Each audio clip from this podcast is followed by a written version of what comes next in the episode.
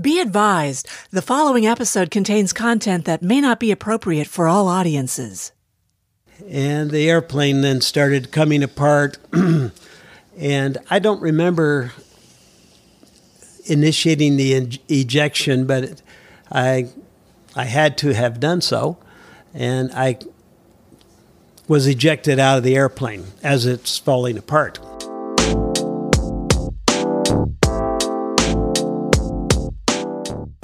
This is Diary of a Nation. I'm your host, Christina Zlotnick. My podcast explores the human experience. Here in the quiet New England town of Amherst, New Hampshire, lives a former POW who was held captive in Vietnam one year longer than the late U.S. Senator John McCain. This man is humble and has lived here for decades, yet most people aren't even aware of his story. In fact, Dave Salvis, my daughter's cross country and track coach, reached out to share a story with me while I was promoting the episode in the days leading up to its publication. Years ago, Dave said he met Captain Buchanan at a house party. We were playing Trivial Pursuit, Dave said. I couldn't believe he didn't know some of the answers. It was the husbands against the wives. I can't remember the question, but the answer was the movie the Graduate with Dustin Hoffman. I figured we would win the game. The husbands lost, and I was like, what the hell? His wife, who had set up the game, knew he wouldn't know the answer. She had set both him and me up for failure. His wife finally told me he was a POW.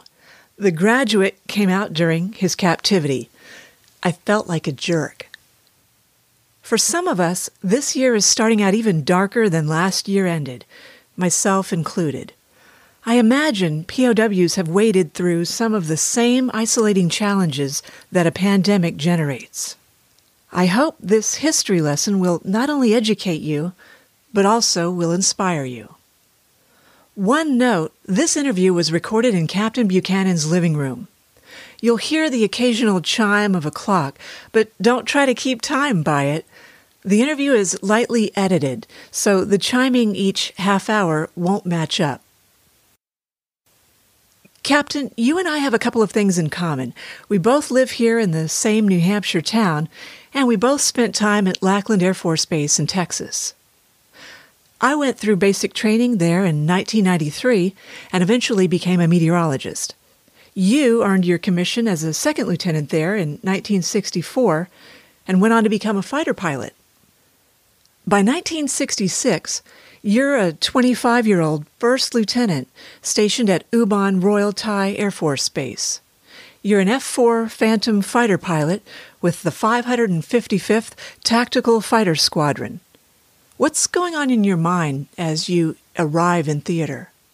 I had never been to Thailand before. I thought it was very different than the environment I'd ever experienced in the United States. Very interesting. The Thais were very friendly, nice people. I, I was very impressed by them. It was uh, very enjoyable to be in a place so much different from what I had experienced in my past life.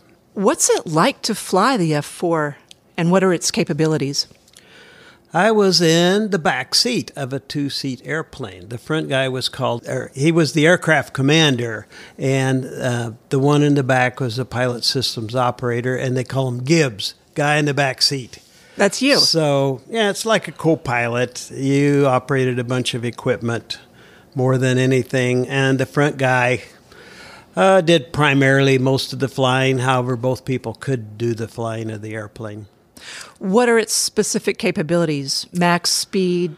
Well, it was developed, I think, in the late 50s, about 1958 is when it first became operational in the Navy.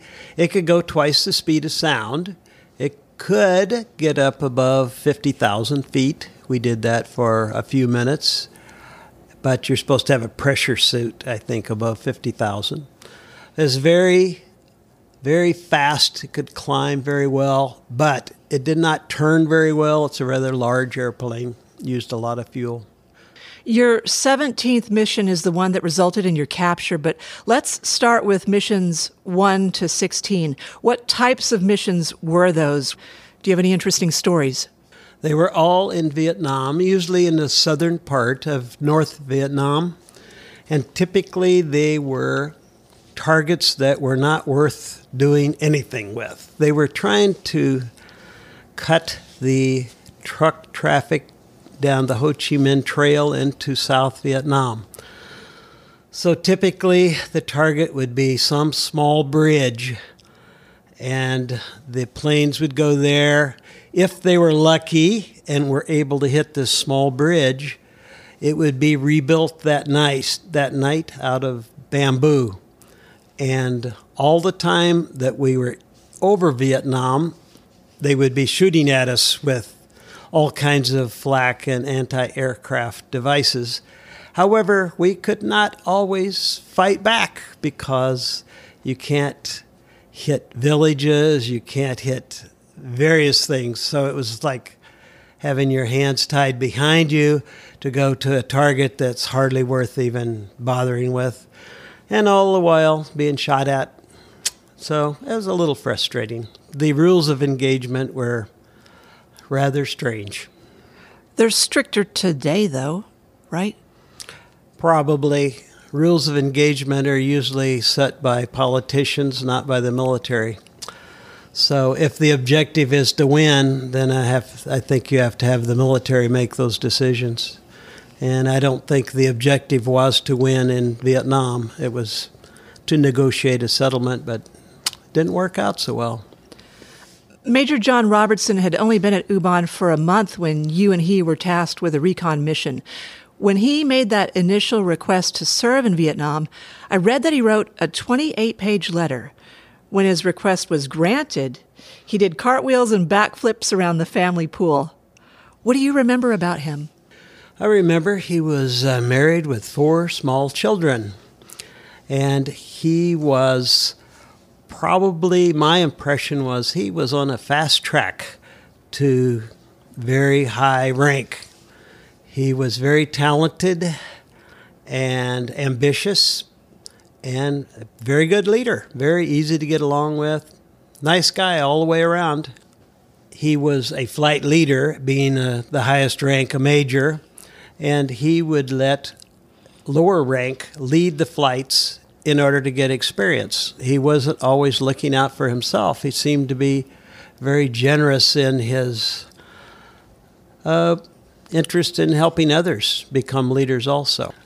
It's too bad the way it ended up because he was it's a, a great loss for uh, humanity. So the recon mission takes place around 3:30 in the afternoon on September 16th, 1966. This is your 17th mission. Major Robertson, the pilot, you're the WSO, the weapons system operator in the back. You're one of four jets on that mission. Your call sign Moonglow 3. Walk me through that day. Early in the day, you have a intelligence briefing where they describe the targets, how you're going to get there, the total operation of all the activity in North Vietnam. And I remember they said this is going to be the highest defended area ever in history. You're going to be near the city of Hanoi, which was more heavily defended than any of the cities of Europe in World War II. And they said also this area is too dangerous for any rescue. So if you're shot down in this area, good luck because there's nothing we can do. So we had a flight of four, and we would have a load of bombs on the uh, F 4, take off with a partial fuel load because of the heavy ordnance load that we had, fly across Laos, across the demilitarized zone of North Vietnam, or between North and South Vietnam, out over the South China Sea, then refuel, air refuel, so that there's enough uh, fuel left to complete the mission. And during that flight, Major Robertson had given lead to a, another officer so that they could gain experience. And uh, the, we were number three in that flight. the number four airplane had trouble mechanical with the refueling. They could not get enough fuel that would be adequate to complete the mission. So they had to leave and go land in uh, South Vietnam somewhere for uh, maintenance. So the flight of three then has an option. You can scrap the whole mission with three airplanes, or you can continue. It's up to the flight to decide that. So it was decided to complete the mission. And as uh, we leave the South China Sea near the city of Haiphong, uh, used to be there was a lot of flak and you see bullets coming up, kind of like the Fourth of July, the finality, the the final part of a Fourth of July fireworks display. And eventually, as we're getting close to the Red River Delta around Hanoi, uh, one of the people in the flight said that we have MiGs at six o'clock low. The F 4 has a disadvantage of a very large tail, which you cannot see down, below, and behind very well. You can see up, but not down. And as the flight saw the MiGs, they dropped the ordnance. Uh, they're inactive that way. They aren't armed when you drop them like that, so that what under- was dropped? Uh, bombs. You know, they were 500 or a thousand pound bombs. I don't remember which, but they're when they're dropped like that, they're dropped unarmed so that they don't hurt anything on the ground. Where were you headed? I understand it was a railroad and a bridge. Yeah, it was somewhere on the Red River in the area of of Hanoi. It wasn't right in the city. I don't recall exactly which bridge or anything. Dap Cau Railroad, I'd read. So I observed the MiGs because of the zigzag motion of the airplanes in this situation. You get a glimpse of them. And I don't remember how many minutes it took, but the typical way for an F4 to in aerial combat is to accelerate away and climb because it does not turn very well. But the uh, flight began to turn in a big circle, which allows uh, the MiGs to cut off the inside of the turn and join up. It's it's not a good maneuver for the F4. The MiGs have a better turn rate. Yes, it was a, a fairly old airplane, a MiG 17, which is more like Korean War era. But it's very maneuverable and it has 37 millimeter cannon and uh, internal machine guns, which the F 4 has no guns at this point. They so, had 23 millimeter cannons also. Ah. We have only rockets, and the rockets do not arm when you're pulling a lot of. You can't launch a rocket if you have very heavy G forces. Plus, they don't arm until they're a safe distance away from the airplane. So, the F 4 is kind of defenseless in this situation. And the uh, MiGs kept cutting off the turn. And after about 180 degrees, I observed that the lead American airplane had a MiG behind it. Then there was an American airplane behind that, and then a MiG, and then we were number three American, and they had two MiGs behind us. And it, they were coming uh, right into a very good position to fire. And I'm the one that's reporting to Major Robertson. And I said, he's pulling into a perfect firing position. And I hardly finished the words when the tracers went right over the canopy of the airplane. Just, just missed it. And then I said, Well, he's correcting his error. The next one should get us. And I was right. and the airplane then started coming apart. and I don't remember initiating the ejection, but I, I had to have done so. And I was ejected out of the airplane as it's falling apart.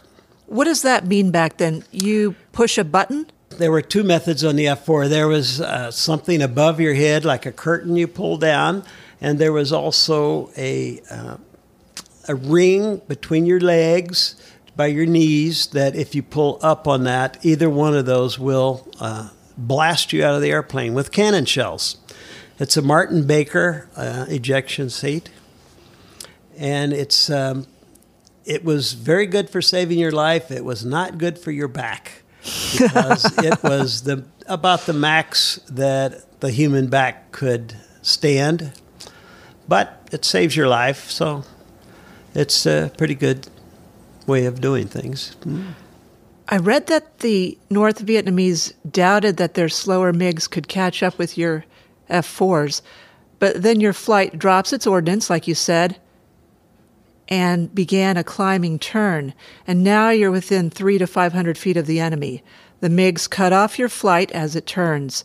The enemy fighter pilot said he saw a wheel come out from beneath your F 4's wing and sail past his canopy, like you just described. And he said he only saw one parachute that day, yours. Yes, he was correct.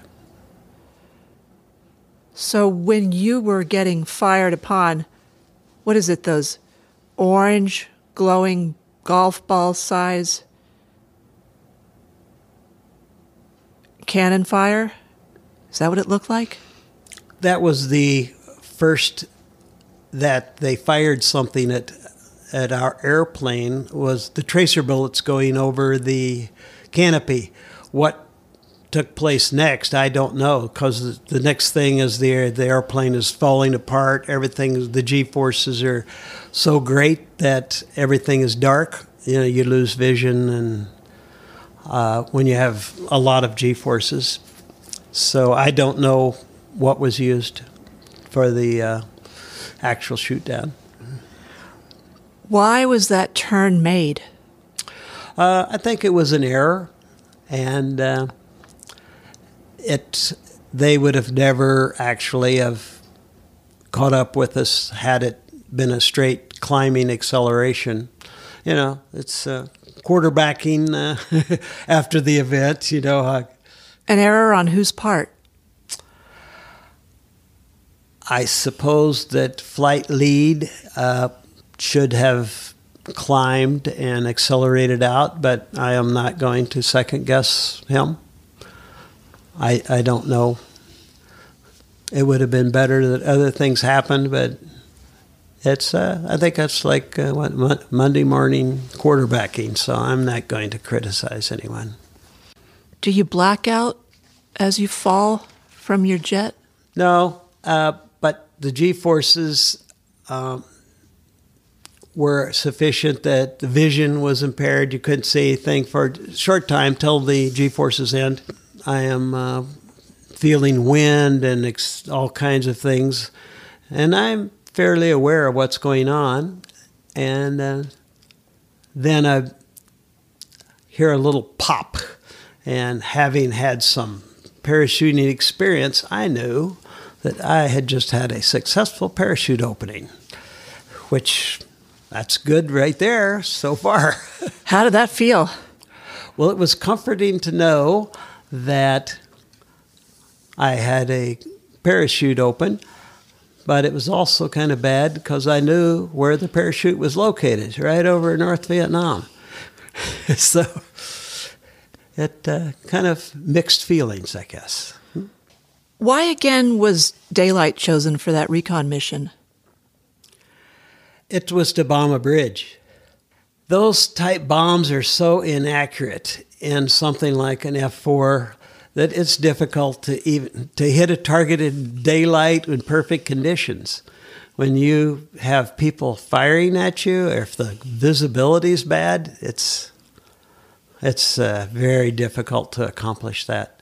Technology now has changed things a lot, but in those days it was they were dumb bombs they call them, and it's it's difficult to concentrate when there are bullets all around you, and the next one could be right through your head, and you're trying to hit a target on the ground. Very challenging. What is that like in your body? Uh, in my case, I think was mostly scarce, being, being afraid. Because you don't know. Everything's fine, but the next second, some bullet could go right through your head, or your plane could blow up. And it goes on and on because they're everywhere you look. There's uh, flak and bullets going by and all kinds of things. So, yeah. What's it like falling through the sky to Earth? Well, I'd actually done a little bit of that in college, so that part was okay. I'd had a lot of training on it, and I just started going through all the training. You know, checked the canopy of the parachute. I noticed there was a couple panels had some damage. The parachute on an F4 is a little small, so you come down kind of fast. So I lost, you know, ten percent of the canopy. So okay, I'm going to hit a little harder Uh, drop the survival kit you always have so that you take the pressure off your legs when you hit, and plan an escape route while you're way up high and you have a good view of the whole place. I was going to land in some small, some a hilly area outside the river, out of the Delta area of Hanoi, and it seemed to go to the north up towards China, that was the only wooded area that I thought maybe that's the best option. Other places where it there's just no camouflage, there's nothing, no hope. So that's that was my plan as I'm coming down. What's in your flight suit? Oh, we have survival radios so that we can communicate with other airplanes. We carry a combat I think it's a Smith and Wesson 38 revolver. We have knives, uh, all kinds of things in a survival kit that was part of the seat, ejection seat. So we're well equipped, but I didn't get to use those. Describe the moment when you hit land. Well, as I'm coming down, I saw someone in a uniform with a rifle off to my right and he was running, but I knew he wasn't going to get to me for quite a while. He had too great a distance. But as I get closer to the ground, I see all kinds of men with things like uh, maybe pitchforks and uh, agricultural tools that would be weapons. And there were a lot of them, and they were right where I'm going to land. And uh, so I hit the ground and they're on me within seconds. Were you hurt? My back was not too good because of this high G force Martin Baker uh, ejection seat. But I didn't have any broken bones or I by comparison to most most guys, I was in pretty good shape, yeah. So the man who actually captures you is Vietnamese farmer Lee Kong Soo. What Correct. happens next? Well, to me, I, I, all I remember is a very large group, but I know later that he was awarded a certificate from the government as having been the primary person to have captured me. So uh, we went to his house with this big mob of people, big, large group. And we, we went into his house and they were actually not very hostile. They were just sort of curious, and it attracted a lot of people. So outside the house, more and more people were arriving by the minute. And people in the house, they, they tried to speak French to me, and I, I know two words of French. That didn't work out so well. and so it was just we're waiting around for something. I, I, don't know what we're waiting for, but eventually there is a uniformed person arrive, look like uh, the Vietnamese army. He hardly comes in. He just stands on a soapbox and begins addressing the crowd. And he starts to work them up to get them all excited until it's like chanting and very, they become hostile. Little by little, they become more and more hostile. and they keep keep me there uh, for quite a few hours until twilight. They don't want to travel when there's uh, a possibility of rescue, so they wait until it's getting dark, and then uh, I'm taken to another village, and there's a couple of soldiers assigned to take me to Hanoi. And every village in which we went through, the people were already, they had people uh, getting them all excited. Uniformed uh, military people would be giving speeches and getting the, the people very excited. They were so hostile, uh, they probably killed a lot of POWs in the past, but the two soldiers that were with me as we go through the village, they would get hit uh, maybe as much as I was. They, they, they were very nice that they were on each side of me because they, um, I guess, a form of protection because they got hit more than I did. And we went through several villages like this. And then eventually, there was a car, and they put me in the car and drove me to Hanoi and Hoa Lo Prison. Hoa Lo Prison is the infamous Hanoi Hilton, correct? Yes, I, th- I think Hanoi Hilton is a generic term used by some people, and it, it means Hoa Lo Prison to others. So it is so, that one. I think so. I think it was a French prison, probably built in the 1880s for boating place. Very big, high walls around it, and uh, barbed wire, and you know, electric insulators on the barbed wire.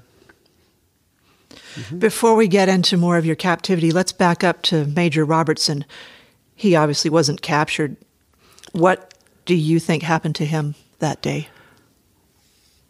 I didn't know immediately. I was uncertain what happened, but one of the interrogation techniques when you have two people from an airplane, you interrogate one person, get information, then you compare it to what the other person was telling you.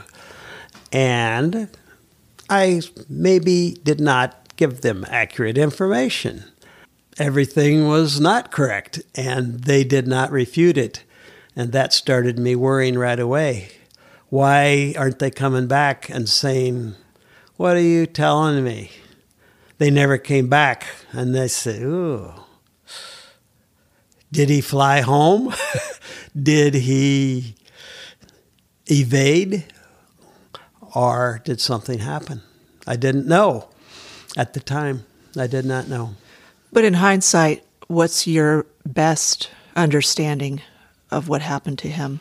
Oh, I went back to Vietnam, and it was with the Japanese television that wanted to do.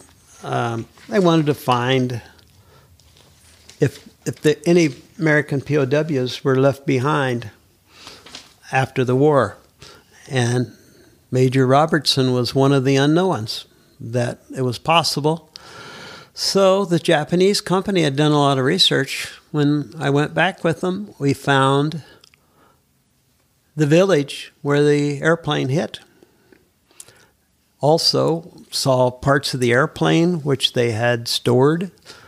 Uh, I found Lei Kun Su, who was credited with capturing me. So they helped, and we visited all these places. And the people in the village, I thought was fairly interesting. Just a little little village where the airplane hit, and I spoke with a boy whose house is exactly where the airplane hit. He said it was a small house, and he, only he and his sister were home. They were teenagers, and when, all, when they heard all the activity in the air above them, they left the area and jumped into a like a foxhole. It was like a, a bomb shelter. and the airplane came down and hit exactly on their house. The girl was pretty much unharmed, but the boy said, I was knocked unconscious from the concussion of the airplane. And he said, and like a minute later, I woke up and he says, I've been fine ever since. And he was just thought it was the funniest thing. Something, wasn't it? but, but, they also reported uh, all the debris and evidence that somebody had not gotten out of the airplane. So, so he went down with the jet. I talked to other people who had witnessed that day, and they told me that I barely got out of the airplane before it crashed. I thought that I had a lot more time, but they said, no, you really didn't have much time. The plane was coming straight down and it was very fast. And so, are we to believe that he went down with the jet? When you crash a plane like an F 4 at high speed, when you're in pilot training, they they give you footprints more than handprints, and the the reason is often they only find like boots that have the feet. My information that from what the the people I had interviewed on the ground, only one person was able to get out of the airplane, and Major Robertson must have crashed into, into the airplane.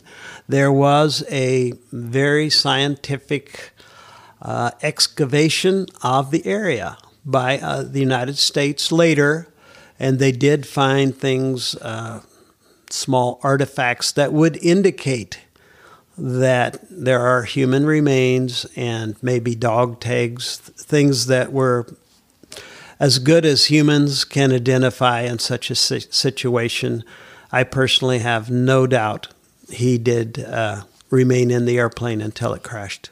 Captain, you're holding an old People magazine from 1991. What story are you referencing there? It was a report from somewhere, I don't recall which were some photos that were reported to be American POWs who were never returned after the Vietnam War. They were in Russia or somewhere like that.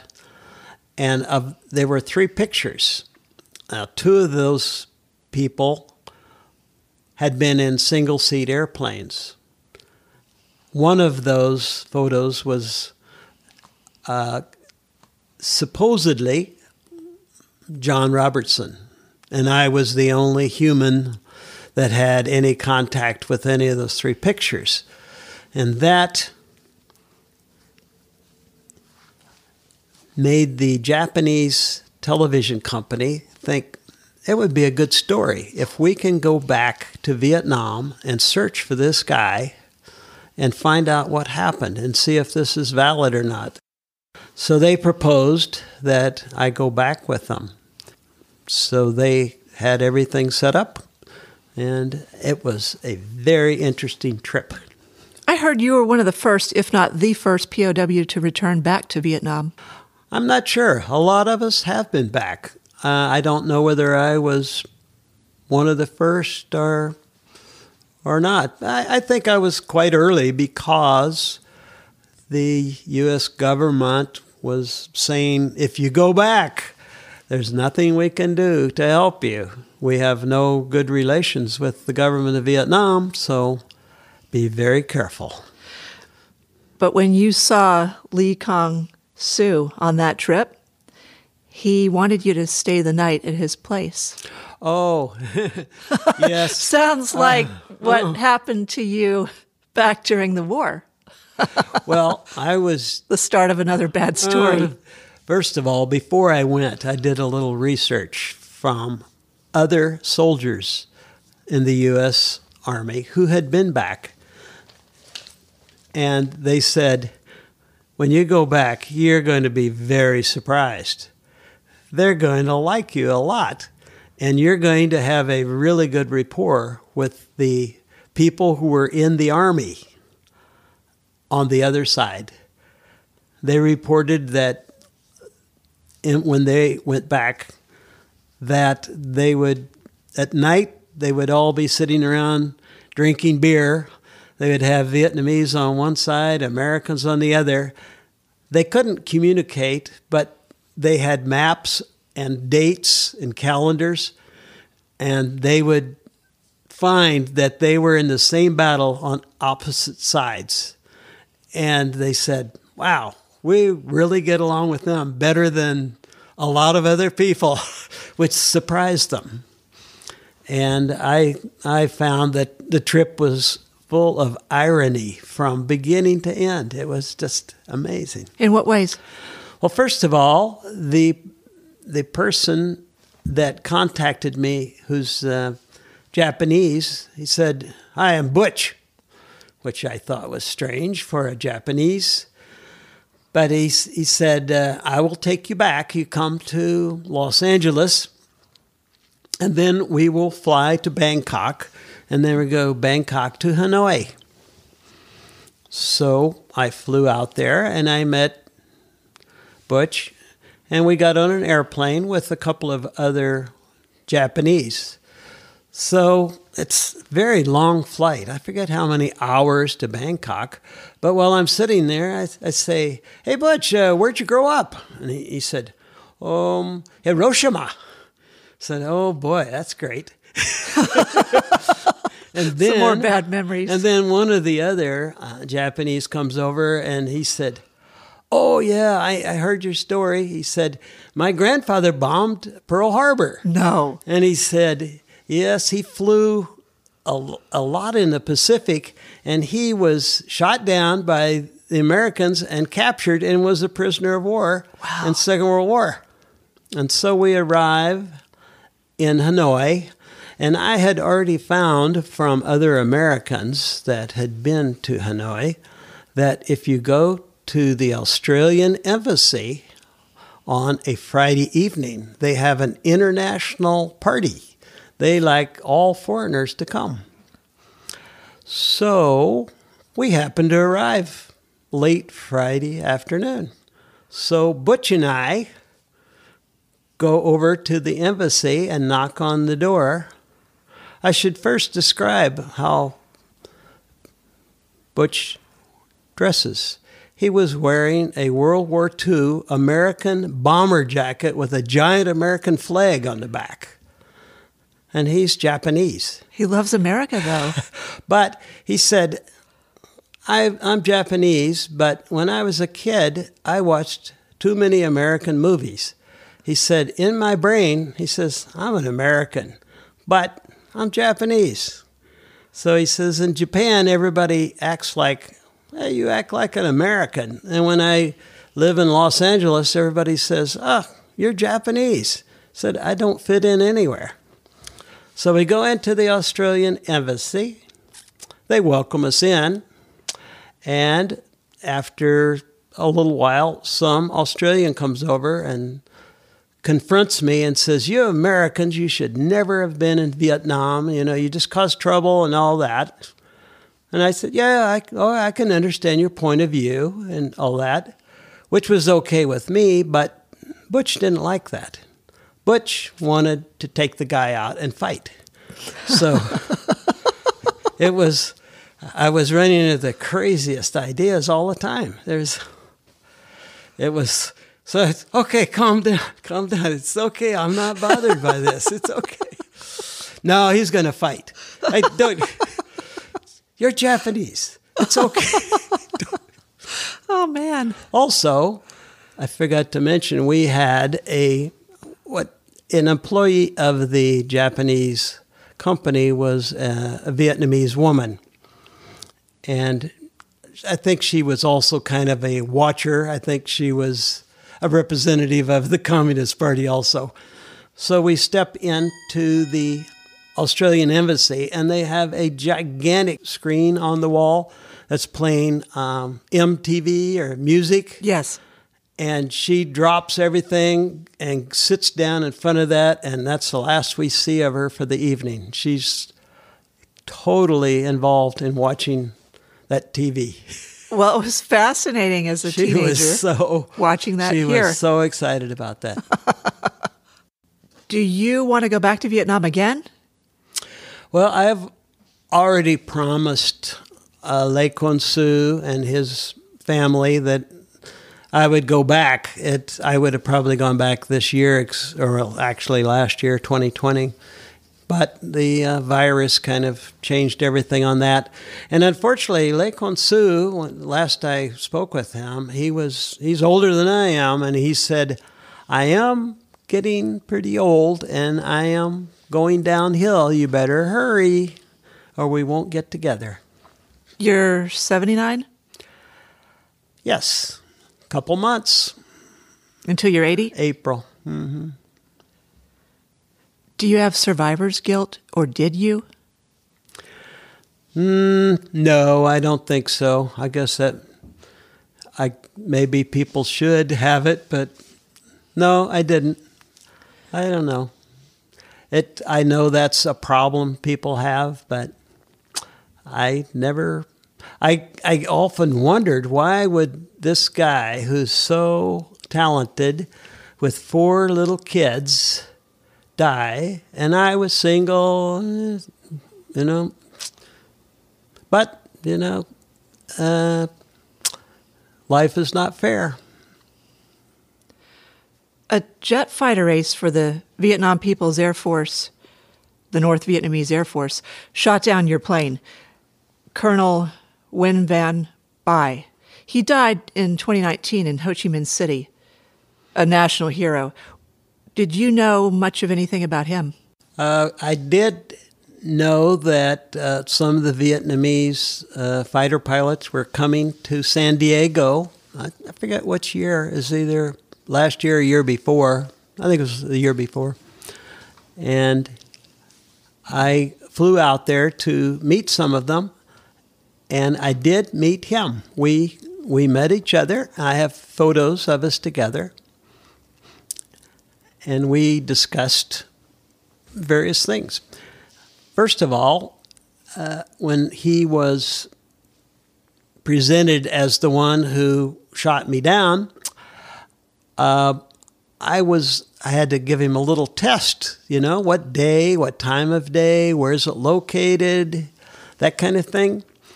And after the first couple of questions, I was, hmm, I'm not so sure about this. And then we had some details, and I said, Yep, you're the guy. What was it that made you realize it was him? when, when he gave more specific details uh, about things, you know, the position of the airplanes and where it's all located, time of day, he had a lot of details, and I, pretty convinced he's the guy. Yeah. Did I'm you pretty- feel comfortable? Did he feel comfortable that day? Oh yeah, I think we were both fine.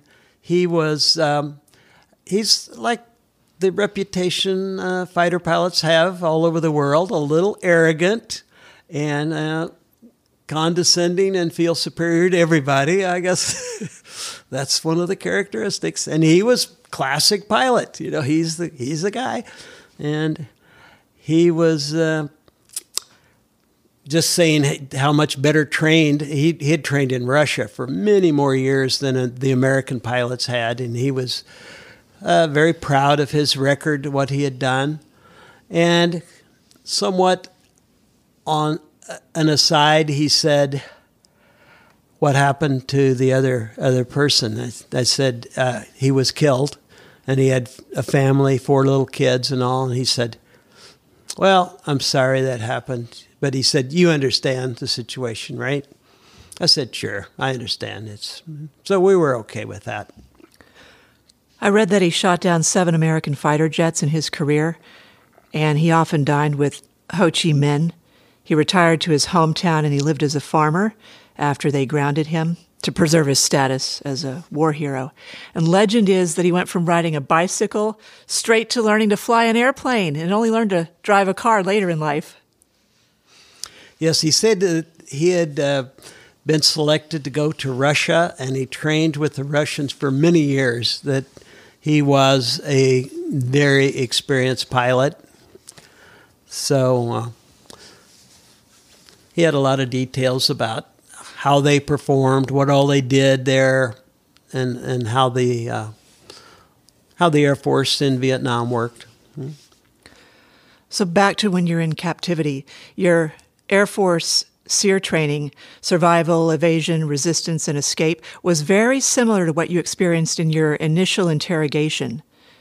Could you explain how that was similar and what information did they try to gather from you?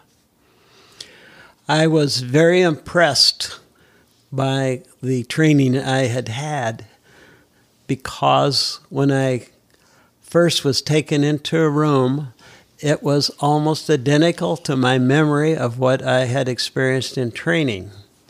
In training, they had a very gray, drab room with a table, a very plain wooden table with a blue cloth draped over it. They have a small stool for the prisoner that makes you down low to feel in, insecure and low and uncomfortable. And then the interrogator sits in a chair behind the table. And in training, they had a picture of Lenin, Lenin uh, behind. And in Vietnam, when I walked in, it was almost the identical room, except the photo behind the interrogator was of Ho Chi Minh.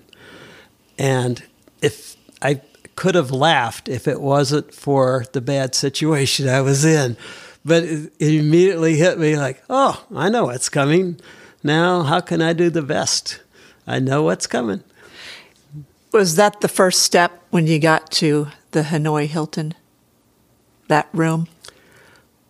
No, the first is uh, a little more crude and a lot more physical. Very, uh, uh, you know, torture trying to trying to get immediate information.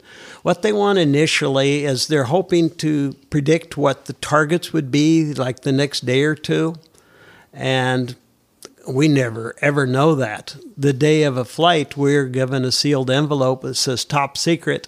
We tear it open, and that's how we find our targets. So we don't even have that information, but they're always hoping that maybe somehow you have it. So that's that's what they're interested in. Things like that that they can use for a defense against this this bombing. But we really don't even have that information.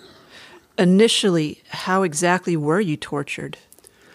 Well, it, it varied with individuals. In my case, because I didn't have any broken bones or anything, they used uh, uh, ropes. They, it, our term is the ropes and so your legs are tied together, and then your wrists are put into a manacle type thing, which is a very thick steel, which makes your elbows point outward.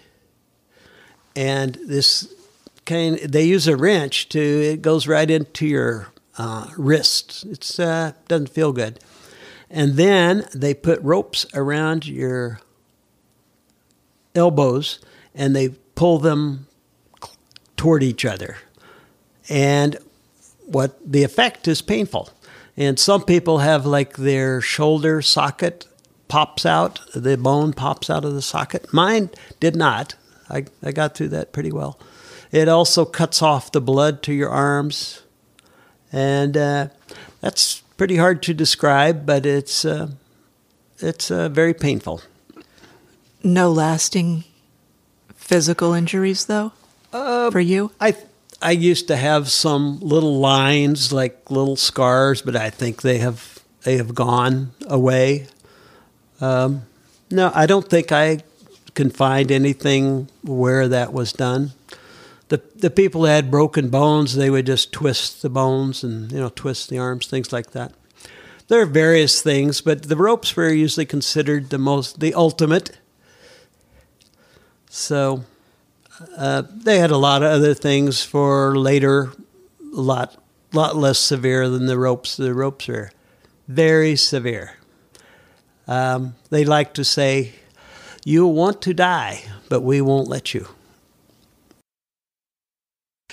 but did you feel that way in the moment?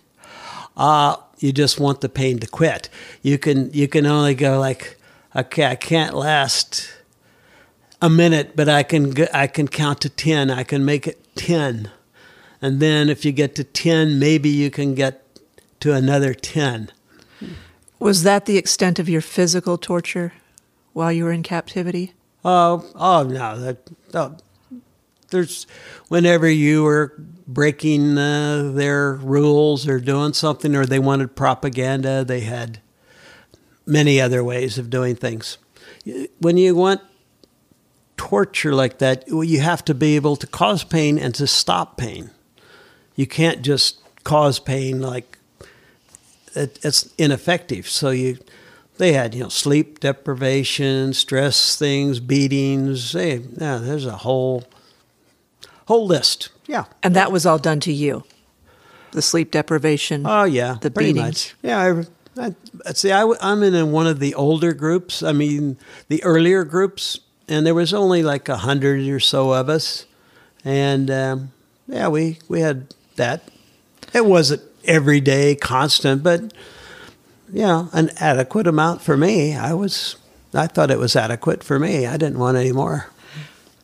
The ropes, was that the worst that you remember? Oh, the ropes are the worst. Oh, yeah, yeah. The others are uh, pretty mild by comparison, you know. I read about figure eight shaped piece of steel that resembles handcuffs. Oh, that's part of the ropes, yeah. Oh, that's mm-hmm. part of the that's ropes. That's the part that goes on your wrist. Yeah. And they have a bolt goes through the center, and they use a wrench to bring it down. So to bring. Uh, it's like slicing the figure eight in half. I also this. read they would tie hands behind a prisoner's back and then suspend the wrists from the ceiling, but they never yeah, did that to I, you. I, no, I, I I do know of people who uh, had that, but no, I didn't uh, have that. Mine was just just ropes. How long were you at the first prison camp, the Hanoi Hilton? the first time? Okay, I refer to it as uh, Hoa Lo Prison, you know, for, and uh, then I was taken to the zoo uh, probably within 24 hours. What's the zoo? The zoo was apparently an old French film studio. It had a pool in the center, and it had been converted into a prison. And the pool was full of stagnant water. What's the room like, or what's the building like when you walk into the Hanoi Hilton? Can you describe it like as if you and I are walking through it? Well, you go through a, a big door. It's like going into a castle. They have this big oval or arch shaped entrance. Drive inside, then they close the doors, and you're in a courtyard and they have a uh, the, the bumpy room they call it. It had plaster in a very irregular shape. That's uh, sound deadening, we think probably, and that was their area of torture that was popular. So Hoa Lo was the first prison. There were six other camps in total that you were held in, correct? Correct. Uh huh. What did you eat in captivity? Uh, typically, a meal most most of the years would be a plate of rice, and then there would be a bowl of a cooked vegetable in water. It's sort of like a thin soup, and then there would be maybe two tablespoons of that same vegetable on a plate. And it would be something like cabbage our kohlrabi, or pumpkin. And you may have that. I have had maybe pumpkin for 45 days straight, something like that. Can you eat the, those foods today? Oh, yeah. No problem. No problem. Oh, I love rice. And sometimes when you were in a camp in Hanoi, there was French bread. It would be, let's call it uh, more than a day old bread. It would be uh, a little older, but instead of rice, they would have French bread because it's a former French colony. they still have a lot of things about France. Were you starved for periods? Did you lose a lot of weight? Uh, yes, a lot of weight loss. And the main topic of conversation for years is food, eating. yeah, food is the big thing. And it's like Maslow's pyramid of priorities. Right. Everything was at the bottom. You know, I get through today, food. You don't worry about all those other self esteem and things. You're worried about survival. Yeah. Right. You're not going to get to self actualization. yeah. That, that's somewhere down the road on your list. What's a typical day in captivity like? Well, I'll tell you a really good day. Here's a good day. Just about daylight, you hear somebody banging on a tire rim of a car. They bang on it with a hammer or a piece of metal and it's very loud and it goes on and on and on because you're in an army camp. And this is how they wake up all the soldiers and all the prisoners. And so you wake up, and then a couple hours later, they they will bring some food around. That will be the plate of rice, the bowl of water with some vegetables, and they will you have that in your room and then later, you can, uh, they will come around again. They will uh, allow you to take your bucket, which is your bathroom, out and you empty that. And then you'll be at a water trough for about 30 minutes where you can wash. And that would be like five days a week. And this is, this is a normal good day. And after that 30 minutes, you're put back into your cell. And then about, say, six o'clock in the evening, oh, I forgot, at noon, they hit the tire thing again. This is a signal to take a nap. And about an hour and a half later, after nap time, they again beat on the rim. This is the rhythm of the camp. And about six o'clock in the afternoon, they bring the food around. You have two meals a day. And then, I don't know what time it would be, nine o'clock at night, they beat on the uh, tire rim again, signaling, go to bed. Nobody interrogated you, nobody tortured you. It was a good day. And during that day, we have all our duties as a POW communicate with others, uh, do all the duties that it was we're considered. We're just in a different military unit. We have a senior ranking officer, we have rules, regulations, we have as we're still at work. 24 hours a day. So during that day when we're left alone, that's when all our activities are taking place. So you're held a total of six and a half years in captivity. Did you ever lose hope? No, no, not at all. Uh, always, everybody always said confident. Oh, you know what? United States will never abandon you. They will they're in a bad situation. We know they can't do anything, but no, it will it will end. We will eventually get out. I I think that was fairly universal. It was never in doubt. It's just how do we get along till that time? So mentally, you felt pretty tough and resilient.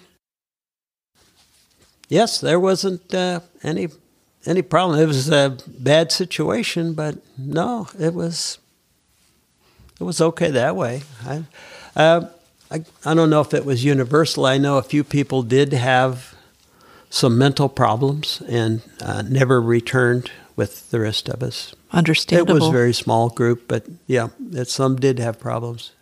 How did you maintain your physical strength? Well, I was in a an example, I was in a, a room where if you put your hands out side to side, you would touch both walls. And if you take three steps, you would cover from one end to the other. But all you do is just walk back and forth. You have many, many hours and you walk back and forth, back and forth. And you can, you know, take a, make a journey of a thousand miles. Just go back and forth, make a, a lot of turns at a time. No, it's uh, that's how you do it. Yeah. Were you ever allowed outside without supervision? And was there ever an opportunity to plot an escape? Oh, yeah. Plotting and, and all that went on a lot, but it was considered a very difficult situation because Vietnam, North Vietnam, is one of the highest population densities in the world. And one example of how unlikely it would succeed is Bernard Talley was shot down before me, and he was shot down at night, and the people on the ground didn't even know that anybody had been shot down. And he was in a fairly remote area, and he came down in his parachute and was captured that night. There's just people everywhere, and there's very little, and we look so different. Americans are so tall compared to the Vietnamese, and we our appearance is just so different.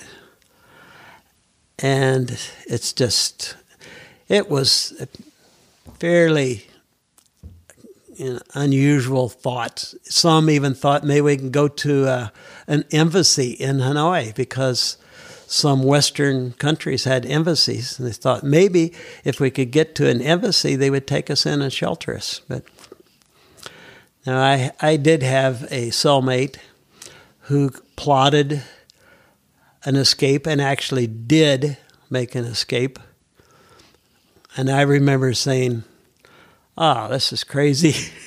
Your ideas are crazy. and I guess they were. Uh, he was captured a few hours later. But anyway, tried, and that's one of our code of conducts is if you can make a reasonable attempt, do it.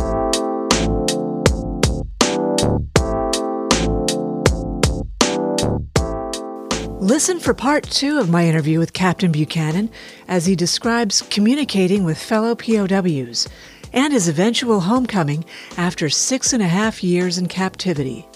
He also discusses a Harvard study in which he served as a POW control subject, plus his thoughts on warfare today. Do you have a compelling story, or do you know someone I should interview? Drop me a line at diaryofanation at gmail.com. Please tell a friend to listen too. That's how we grow our audience and continue podcasting. Find Diary of a Nation through your favorite podcast app. Follow us on Facebook, Instagram, and Twitter at Diary of a Nation.